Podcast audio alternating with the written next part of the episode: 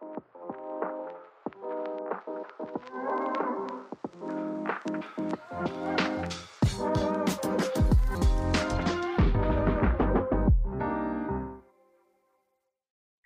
các bạn, mình là Frank. Mình là Charlie. Chào mừng các bạn đã quay trở lại với tập ba của series Bóc Hành. Trong tập này thì bọn mình sẽ nói về trách nhiệm trong công việc. Như các bạn biết đấy, những người có trách nhiệm trong công việc thì luôn luôn được đánh giá cao. Tuy nhiên là gần đây mình thấy có rất nhiều quan điểm vào những cái góc nhìn mới về trách nhiệm trong công việc. Vì vậy, Frank và Charlie muốn bàn sâu hơn và đưa ra những cái góc nhìn mới về trách nhiệm trong công việc trong cuộc sống hiện tại. Chắc là bọn mình sẽ nói qua một chút về thế nào là trách nhiệm trong công việc. Thì bọn mình nghĩ là trách nhiệm trong công việc ấy thì thường được hiểu là một cái thái độ chủ động với những công việc mà mình phụ trách và luôn luôn nỗ lực và coi trọng cái việc hoàn thành đúng những cái công việc mà mình đã đề ra. Do đó thì mình nghĩ là đó cũng là lý do tại sao mà mọi người thường sử dụng cái cụm từ là tinh thần trách nhiệm. Bởi vì một người ấy thường được coi là có trách nhiệm trong công việc sẽ được đánh giá qua các yếu tố về thái độ công việc. Vậy thì trong tập này bọn mình sẽ cùng bàn luận những khía cạnh xoay quanh chủ đề này. Đầu tiên, khi mà nói đến trách nhiệm trong công việc thì mọi người thường liên tưởng đến hình ảnh những cái người làm việc chăm chỉ, mà một trong những yếu tố mà chúng ta vẫn hay thường nghĩ đến về sự chăm chỉ đấy chính là thể hiện qua cái việc mà người đấy làm việc miệt mài, thể hiện qua cái số giờ làm việc của họ, và có một cái quan niệm rằng là làm càng nhiều thì càng chăm chỉ và là người càng có trách nhiệm với công việc. Charlie nghĩ sao về điều này? Mình nghĩ đây là một cái quan niệm rất là phổ biến, không chỉ ở Việt Nam đâu mà còn ở các quốc gia khác trên thế giới nữa, đặc biệt là các quốc gia phương Đông như là Nhật Bản và Hàn Quốc. Ờ, thực tế thì mình cũng có một cái khoảng thời gian mình học tập ở Hàn và cũng được gọi là tận mắt chứng kiến cái sự chăm chỉ của người Hàn. Ờ, và cái sự chăm chỉ này nó không chỉ thể hiện ở trong công việc đâu mà còn uh, ở cả khi mà các bạn ấy còn đang ngồi ở trên ghế nhà trường nữa. Thì ở bên Hàn ấy thì nó sẽ có một cái văn hóa là cứ đến uh, những cái ngày gần thi cử ấy, những cái đợt thi cử lớn, các thư viện sẽ mở cửa đến uh, ba giờ sáng hoặc thậm chí là mở hai mươi bốn trên bảy để cho sinh viên có thể có uh, thêm không gian để học tập. Và trong những thời gian gần kỳ thi như vậy, nếu mà không đặt lịch trước với cả thư viện ấy, khi mà ba giờ sáng bạn lên thư viện sẽ thấy tất cả các chỗ ngồi đều kín chỗ luôn. Và mình nghĩ đấy là một cái tình huống rất là phổ biến, có thể nhìn thấy nhiều ở Hàn Quốc. Và khi mà đi làm thì cũng như vậy, cái việc mà không nhận công việc hoặc là về sớm ấy thì cũng thường được coi đánh giá là một cái điều không có trách nhiệm trong công việc. Mình nghĩ là về mặt tích cực thì cái yếu tố đó đến thời gian gần đây thì nó cũng đã giảm nhẹ đi được nhiều phần rồi. Đồng thời, nếu mà mình nhìn vào yếu tố lịch sử thì mình cũng có thể thấy được rằng là những cái quốc gia Đông Á này, họ đều từng trải qua những cái cuộc chiến tranh lớn mà ảnh hưởng đến cả dân tộc. Nên là sau những cuộc chiến tranh đó thì họ có xu hướng là muốn làm việc thật là chăm chỉ, làm việc cật lực để giúp cho đất nước phát triển hơn, để đưa đất nước được đến tầm của các quốc gia khác trên thế giới. Thế nên là họ nghĩ là chỉ có thể bằng cách là làm việc chăm chỉ, cật lực thì họ mới đạt được đến vị trí đấy. Thế nên là vô hình chung nó tạo nên một cái áp lực cho người dân Hàn Quốc, Nhật Bản là phải làm việc thật chăm chỉ để có phần kiến tạo đất nước. Ở Nhật Bản và Hàn Quốc thì có một cái tình trạng rất hay diễn ra mà được um, thậm chí được đưa lên các phương tiện uh, truyền thông, đó chính là cái hiện tượng mà uh, những người làm việc quá sức dẫn đến tử vong. Thậm chí trong tiếng Nhật nó còn có một cái từ dành riêng cho cái hiện tượng này, đó chính là karoshi, là chết vì uh, làm việc quá sức. Um, nó phản ánh đúng cái hiện trạng của xã hội hai quốc gia này và những cái sức ép mà người dân phải gặp phải. Nhưng mà mình thấy thời gian gần đây thì chính phủ hai nước cũng là có nhiều cái động thái và nhiều các cái chiến lược để giảm thiểu cái hiện tượng này ở trong xã hội. Ví dụ hiện tại ở Nhật thì có nhiều hơn những chính sách liên quan đến ngày nghỉ để khuyến khích người dân không làm việc quá sức và có nhiều thời gian để, để nghỉ ngơi và thư giãn. Bên cạnh yếu tố lịch sử thì mình thấy có một yếu tố nữa cũng tác động đến cái suy nghĩ của mọi người về việc là phải làm việc chăm chỉ. Đấy chính là những cái hình ảnh mà phương tiện thông tin đại chúng, báo đài, ti vi cấy vào trong đầu chúng ta, những cái ý tưởng, những cái hình ảnh về những người làm việc miệt mài ngày đêm, rồi đầm đìa mồ hôi, rồi vò đầu bứt tai. Chắc hẳn là các bạn đã nhìn thấy những cái hình ảnh này ở trên những cái quảng cáo, những cái sản phẩm liên quan đến um, thuốc tăng lực này, hoặc là à, những cái thực phẩm chức năng để uh, chữa sức khỏe. Họ đưa vào những cái hình ảnh những cái người làm việc miệt mài như vậy, đưa đến một cái hình ảnh cuối cùng là à, những người đấy đạt được thành công. Và vô hình chung thì nó tạo nên trong suy nghĩ của mọi người cái ảo giác rằng là phải làm việc như vậy thì mới là thành công, mới là chăm chỉ. Và vô hình chung thì thế hệ của chúng ta lớn lên với một cái ý niệm trong đầu là phải làm như vậy thì mới là đúng. Mình thấy đâu đó trong xã hội ngày nay thì tư tưởng của mọi người cũng bắt đầu cởi mở hơn và có nhiều góc nhìn mới hơn. Ví dụ mình thấy có nhiều công ty họ không còn đánh giá nhân viên qua cái số giờ làm việc mà à, người nhân viên đó làm nữa, mà bắt đầu họ đánh giá thông qua cái hiệu quả công việc của họ. Ở trên thế giới thì có nhiều quốc gia, ví dụ như là Đức chẳng hạn, thì họ quan tâm đến kết quả của công việc nhiều hơn là cái khoảng thời gian mà bạn bỏ ra. Họ quan tâm đến cái đích đến, cái kết quả công việc, chứ không đánh giá nhân viên dựa vào cái khoảng thời gian mà họ bỏ ra. Mình nhận thấy rằng là à, các công ty, các cái tập đoàn ngày nay thì họ bắt đầu chuyển dịch từ cái việc là đánh giá và trân trọng cái việc work hard, làm việc chăm chỉ, sang cái xu hướng là work smart, làm việc một cách thông minh. Và cái điều này nó được thể hiện như thế nào? Nó được thể hiện ở việc là thay vì chúng ta quản lý thời gian thì chúng ta quản lý cái, cái năng lượng, cái sự tập trung và cái sự hiệu quả của công việc. Chính bản thân mình cũng có một cái trải nghiệm về cái việc này. Đó chính là có một lần mình được giao một cái assignment và để research, và mình đã nghĩ là ok, mình sẽ dành ra ba tiếng để làm cái assignment này, và mình cũng nghĩ đó là đủ. Tuy nhiên là trong ba tiếng khi mà mình làm assignment đấy, mình mình không cảm thấy tập trung,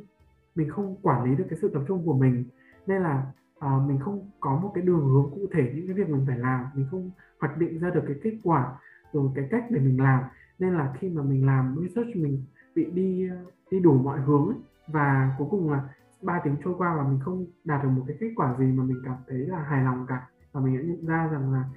việc quản lý thời gian là chưa đủ để có thể có được một cái kết quả công việc tốt. Và như Frank có nhắc đến là có một số cái quan niệm về việc là làm càng chăm chỉ thì sẽ càng thành công ấy, thì khiến mình có liên tưởng đến một cái khía cạnh nữa, đấy là cái việc uh, cân bằng giữa trách nhiệm trong công việc và cái cuộc sống cá nhân của mình.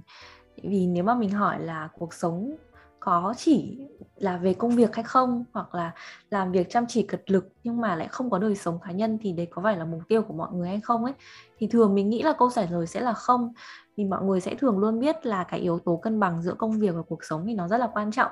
nhưng mà cái thực tế là làm thế nào để đạt được điều đấy ấy, thì nó cũng là một cái vấn đề, và mình nghĩ là không phải ai cũng có thể cân bằng được hai cái yếu tố này. Và mình nghĩ là nói theo một cách nào đấy thì cái việc cân bằng giữa công việc và cuộc sống ấy, nó cũng chính là việc cân bằng giữa trách nhiệm trong công việc với trách nhiệm với cá nhân của mình.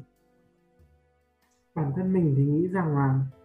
trong cuộc sống của mọi người ấy, thì bên cạnh những cái mục tiêu liên quan đến công việc thì mọi người đều có những cái mục tiêu nội tại nữa, là những cái thứ mà mình thật sự muốn đạt được trong cuộc sống. Thì cái mục tiêu này nó có thể được thực hiện thông qua công việc của mình, hoặc là chỉ có thể được thực hiện trong cuộc sống. Và nếu mà chúng ta tìm được cho mình những cái khoảng không gian hoặc là những cái thời gian để mình thực hiện được những mục tiêu này, thì mình nghĩ là mọi người sẽ cảm thấy là cuộc sống của mình nó cân bằng hơn, và khiến mình thỏa mãn hơn được với những cái kết quả mình đạt được trong cuộc sống. Chứ mọi thứ nó không chỉ dừng lại ở công việc. Đôi khi là những cái mình đạt được trong công việc chưa chắc nó đã khiến mình có cảm giác là à, thỏa mãn với cuộc sống, hay là à, cảm thấy hạnh phúc. Ừ, mình cũng đồng ý với Frank về điều đấy. Vì là uh, sẽ chắc chắn là sẽ có những cái mục tiêu trong cuộc sống, những cái giá trị uh, của riêng bản thân mình hướng đến mà nó sẽ không thể nào uh, có ở trong công việc được. Và bản thân mình ý, thì thường mình khi mà mình nhìn lại về mối quan hệ giữa công việc và cuộc sống ấy, thì mình hay đánh giá theo một tuần. Mình sẽ nghĩ là trong tuần vừa rồi mình đã làm được những gì cho công việc và, và mình đã làm được những gì cho bản thân mình.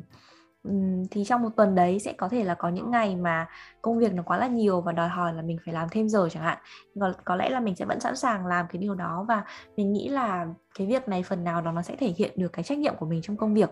Thì, tuy nhiên là nếu mà trong một tuần mà ngày nào cũng như vậy, Uh, lần nào cũng phải uh, dành thêm thời gian cho công việc và bớt đi những cái thời gian cho cá nhân của mình, thì mình nghĩ là nó sẽ um, không cân bằng, và dần dần nó sẽ dẫn đến cái việc là mình trở nên quá sức cả về thể chất lẫn tinh thần. uh, Điều này thì mình nghĩ là không hề tốt một chút nào, và xét về lâu về dài ấy, khi mà mình chịu cái sự căng thẳng rồi quá sức trong một khoảng thời gian dài như vậy, thì dần dần mình sẽ cảm thấy không còn gắn bó với công việc nữa, không còn nhiệt huyết, và cái trách nhiệm của mình với công việc nó có thể nó cũng sẽ không cao như trước nữa. Vậy cho nên là mình nghĩ là uh, với công việc nào cũng vậy, mình vẫn luôn phải có trách nhiệm trong công việc. Tuy nhiên là song song với đó thì mình cũng sẽ phải có trách nhiệm với cuộc sống cá nhân của mình nữa. Có như vậy thì mới có thể xây dựng được một mối quan hệ uh, lâu dài, bền vững và tích cực giữa công việc và cuộc sống. Ừ, mình cũng đồng ý với Charlie. Uhm, nói đến cái, cái trách nhiệm trong công việc ấy, thì mình còn nghĩ đến một cái yếu tố nữa, một cái khía cạnh khác, và chính là nó thể hiện được cái sự trung thực, trung thực trong công việc. Việc trung thực này nó có thể được thể hiện ở việc là mình giao tiếp với cả mọi người, mình thừa nhận những điểm mạnh, điểm yếu của mình, và để từ đó mọi người có thể có được những cái quyết định đúng đắn trong việc là phân công công việc hoặc là thực hiện dự án để hướng đến kết quả tốt nhất của cả team. Cái trách nhiệm đôi khi ấy, nó không chỉ nằm một cái việc là mình hoàn thành được công việc, mà nó còn thể hiện ở cái việc là mình dám nhận lỗi hay là nhận khuyết điểm khi sai. Đó cũng là thể hiện một cái sự trách nhiệm, tinh thần trách nhiệm rất là cao. Và ngoài cái việc nhận lỗi, nhận khuyết điểm thì mình thấy là người có trách nhiệm trong công việc thì họ sẽ sẵn sàng là nhận những cái uh, off track trong công việc, những cái việc mà đang uh, chưa đạt được kết quả, để từ đó cùng với cả team suy nghĩ cái hướng để, để giải quyết cái việc đấy. Bởi vì đôi khi mọi người hay bị sa vào một cái bẫy là cố gắng sửa sai này, cố gắng cứu vãn tình hình trước khi mình nói chuyện với cả mọi người, nhưng mà đôi khi đấy lại không phải là cái cách tốt nhất, mà cách tốt nhất chính là việc mà mình giao tiếp với mọi người để tìm được hướng giải quyết tốt nhất mà không bị tốn thời gian cho cả nhóm. Nếu mà mình đứng từ cái mục tiêu là cả nhóm có thể đạt được cái kết quả tốt nhất và trong một khoảng thời gian hiệu quả nhất, thì mình sẽ nhận ra rằng là à ok, nếu mà tôi là một người có trách nhiệm thì tôi phải à, giao tiếp cái khó khăn này với mọi người để cùng nhau giải quyết. Và mình nghĩ là sau khi mà mình trung thực để uh, nhận lỗi hay là thừa nhận cái vấn đề mà mình đang gặp phải trong công việc ấy, mình nghĩ là chúng ta cũng sẽ cần phải có một cái sự chủ động khi mà đưa ra một cái phương án làm việc tốt nhất. Tại vì là nếu mà mình chỉ nói đến tinh thần trách nhiệm ấy, là việc hoàn thành những công việc được giao trong một khoảng thời gian quy định nào đó, thì mình nghĩ là cũng chưa đầy đủ lắm. Tại vì nếu mà chỉ làm qua qua cho xong việc ấy, thì cũng không thể nói đấy là một người có trách nhiệm trong công việc được. Và thay vào đó thì mình nghĩ là chúng ta nên chủ động tìm những cái cách thức để có thể thực hiện được công việc tốt nhất và đưa ra một cái kết quả tốt. Ờ, điều này thì có thể được thể hiện từ những cái chi tiết nhỏ nhỏ, ví dụ như là chúng ta chủ động hỏi này, chủ động tìm kiếm sự giúp đỡ uh, để có thể hoàn thành được công việc. Hoặc là đối với uh, những cái người mà đi giao nhiệm vụ cho những người khác ấy, thì chúng ta cũng có thể là chủ động đưa ra đầy đủ nhất những cái thông tin có thể, đưa ra một cái bức tranh toàn cảnh để cái người nhận công việc họ có thể hiểu về cái công việc này và à, hoàn thành nó tốt nhất có thể. Mình nghĩ còn một khía cạnh nữa cũng vô cùng quan trọng đối với một người làm việc có trách nhiệm, đó chính là cái sự chuyên nghiệp, cái sự có tâm với công việc. Và cái sự chuyên nghiệp đó nó được thể hiện ở cách mà chúng ta tiếp cận với cả công việc. Gần đây thì mình có nghe một cái podcast có khách mời là bác Trịnh Lữ, là một dịch giả và một họa sĩ. Thì khi mà bác bàn về thái độ trong công việc và mối quan hệ của bác với thành công, bác có nhắc lại cái lời mà bố mẹ bác dạy bác trước đây là bây giờ con học kiến trúc thì con, khi con thiết kế một cái chuồng lợn, con cũng phải có một cái thái độ hệt như thiết kế một cái lâu đài. Thì theo mình đây chính là cái trách nhiệm trong công việc, là thể hiện ở cái việc là mình tiếp cận mọi thứ với một thái độ nghiêm túc, chuyên nghiệp với tất cả công việc, chứ không chỉ là những cái dự án lớn hay là những cái khách hàng lớn hoặc là những cái công việc mà mình có sự hứng thú. Và cái điều này thì mình nghĩ là đặc biệt đúng với những cái ngành mà đạo đức nghề nghiệp là một yếu tố tiên quyết và quan trọng nhất, ví dụ như là bác sĩ, kỹ sư, giáo viên, hoặc là kể cả với những ngành mà nó có một cái tính sáng tạo cao hoặc là tính kỷ luật cao, ví dụ như là những nghề liên quan đến nghệ thuật. Và khi mà mọi người làm việc với một cái thái độ chuyên nghiệp và có tâm trong công việc thì điều này chắc chắn nó sẽ được thể hiện thông qua cái kết quả của cái công việc đấy, đồng thời là cũng ảnh hưởng đến cách mà mọi người nhận lại bạn. Và để tóm lại nội dung cho tập này thì mình nghĩ là cái trách nhiệm trong công việc chắc chắn là một điều nên có. Và trong cuộc sống ngày nay thì sẽ có rất là nhiều sự thay đổi trong quan điểm về công việc và cuộc sống, đòi hỏi chúng ta sẽ phải thích ứng với những cái lối sống và à, làm sao để có thể vừa duy trì được trách nhiệm trong công việc mà vẫn có thể là đảm bảo những cái à, mục tiêu cá nhân của mình. Chúng mình nghĩ là cuộc sống của bạn, mối quan hệ của bạn đối với công việc, hay là cách mà mọi người nhìn nhận bạn, rồi thành công hay là thất bại của bạn đều phụ thuộc vào thái độ của bạn đối với nó. Nếu mà chúng ta có trách nhiệm, quan tâm đến những việc mình đang làm và tâm huyết với nó, thì chắc chắn không sớm thì muộn, cái điều này nó sẽ phản ánh từ trong kết quả công việc của bạn. Và đó là góc nhìn của bọn mình về trách nhiệm trong cuộc sống. Cảm ơn các bạn đã lắng nghe và bọn mình sẽ hẹn gặp lại các bạn ở trong những tập tiếp theo của Bóc Hành. Cảm ơn các bạn.